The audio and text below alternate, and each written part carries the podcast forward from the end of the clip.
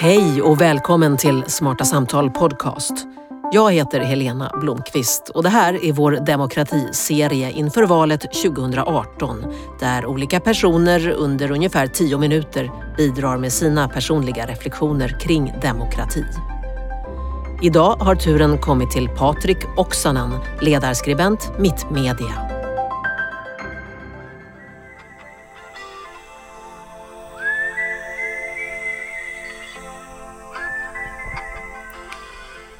Wind of Change med Scorpions.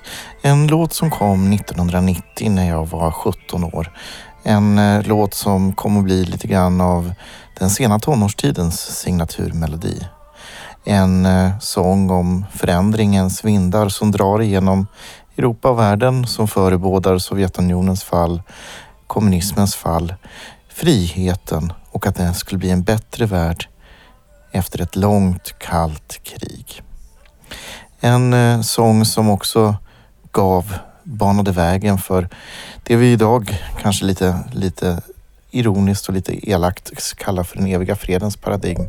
Då vi liksom Francis Fukuyama trodde på slutet av historien. Eh, idag lever vi i en annan tid där friheten rullar tillbaka, där Wind of Change blåser nu åt motsatt håll.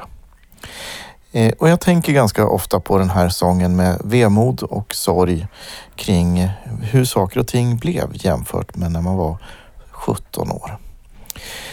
En sak som fick mig att engagera mig mer och reagera starkt, det var det som hände i februari 2014 när Ryssland gick in på Krimhalvön. Och eh, jag insåg att vi hade ett krig i Europa, ett annat slags krig än vad vi kanske förknippar med krig. Och att nu skulle inte någonting längre bli sig likt.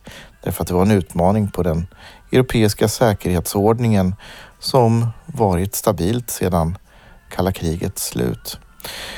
Den var nu utmanad och vad som skulle komma istället, ja, det vet vi fortfarande inte riktigt. Men eh, det som banade vägen då för Krimockupationen och det Ryssland gjorde, det var också en rad olika manövrar i informationsarenan. Ett informationskrig.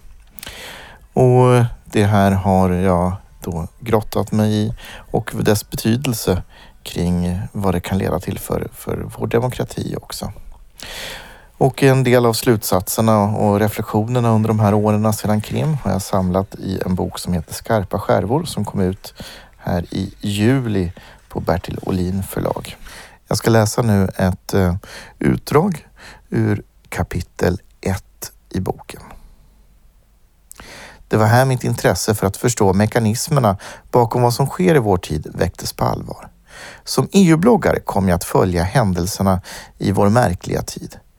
Högerextremister från Europaparlamentet reste tillsammans med grekiska nystalinister från Vänsterpartiets partigrupp till Krim för att agera valobservatörer i den riggade folkomröstningen som anslöt halvön till Ryssland. Den moderna Ribbentrop-Molotov-pakten mellan kommunister och nazister välsignad av ryska federationen kom ut från vallokalerna och påstod att allt hade gått rätt till. Trots att ockupationen var ett brott mot internationell rätt. När ett batteri vid den 53 luftvärnsbrigaden från Kursk tog fel på ett ukrainskt transportflygplan och det malaysiska passagerarplanet M17 sommaren 2014 tryckte den ryska propagandaapparaten på full gas. Händelsen skulle suddas ut i en storm av vilda och fabricerade teorier. En av dessa falska historier, att ett ukrainskt jaktplan skulle ha skjutit ner M17 tog sig till och med in i Dagens Nyheter som gjorde en rewrite av en artikel om ett anonymt ögonvittne i den regimtrogna tidningen Komsomolskaja Pravda. Detta var bara ett av många journalistiska haverier. Hösten 2014 började svensk politik stöka till sig med parlamentarisk röra och hot om extraval medan allt fler länder började rapportera om nättroll och otillbörlig påverkan. Stormen började skönjas vid horisonten.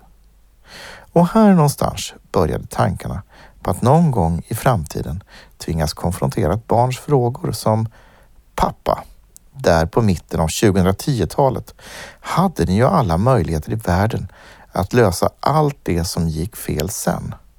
Vad gjorde du då? Ja, att svara att jag satt på läktaren och inte gjorde någonting var inte längre ett alternativ.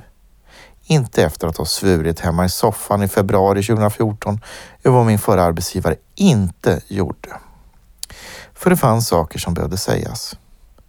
Det gör jag nu efter att ha ägnat otaliga timmar åt resor till europeiska huvudstäder, besök i de sociala mediernas djupaste och brutalaste skyttegravar samt åt långa samtal med några av de mest begåvade samtidsanalytikerna inom journalistik, psykologiskt försvar, digitalisering, säkerhetspolitik, demokrati, terrorism och Ryssland. Många gånger är det som att ha en rysk docka. Ja, ni vet, för varje jag öppnar kommer en ny och en ny och en ny och en, ja, en ny. Jag gör det för att i framtiden kunna säga att jag gjorde vad jag kunde. Och jag berättar därför nu vad som håller på att hända. Vi i den västerländska liberala demokratin förlorar just nu. Vi förlorar striden för att vi inte förstår den. Vi förlorar striden om vad som är sant och falskt. Vi förlorar striden mot hatet och ilskan. Vi förlorar striden för att vi inte förmår att möta det vi inte förstår, för att vi inte förstår vad som är sant och falskt. Och vi för att vi är överrumplade av hatet och ilskan som piskas upp i en, som vredgat havskum mot ett fartyg med slitna segel. Vi förlorar striden för att våra fiender på djupet använder både vårt samhälles svagheter och den digitala tekniken emot oss på sätt vi inte trodde var möjliga.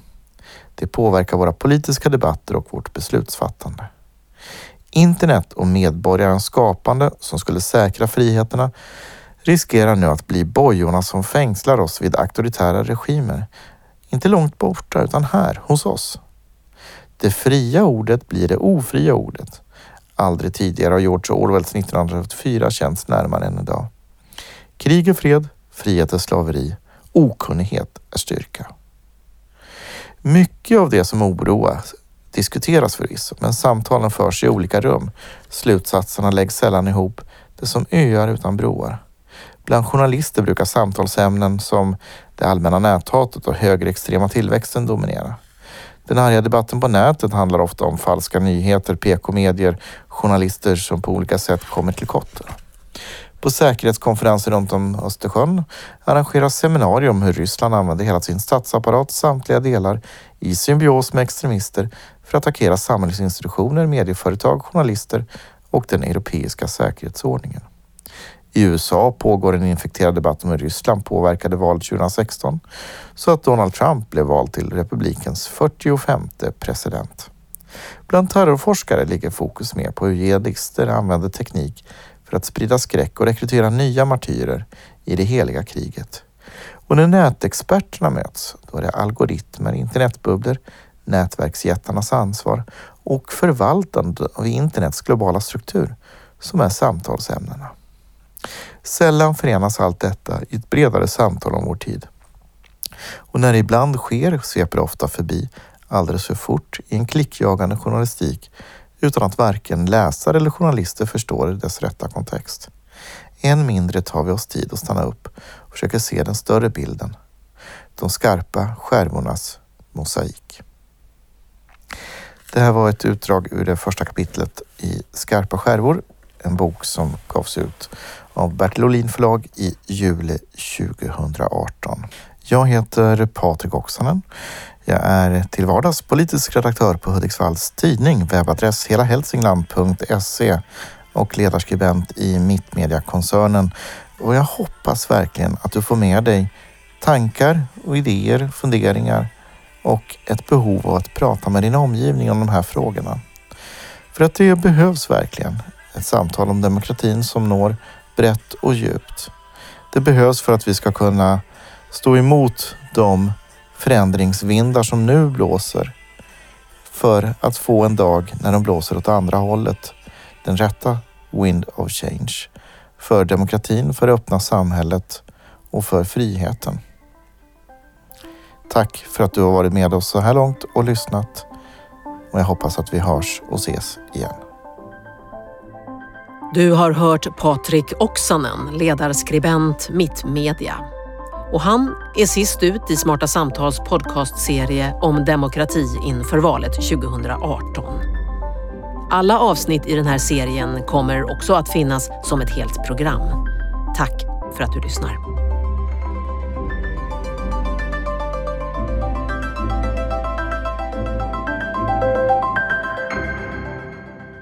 Det här programmet görs på Beppo.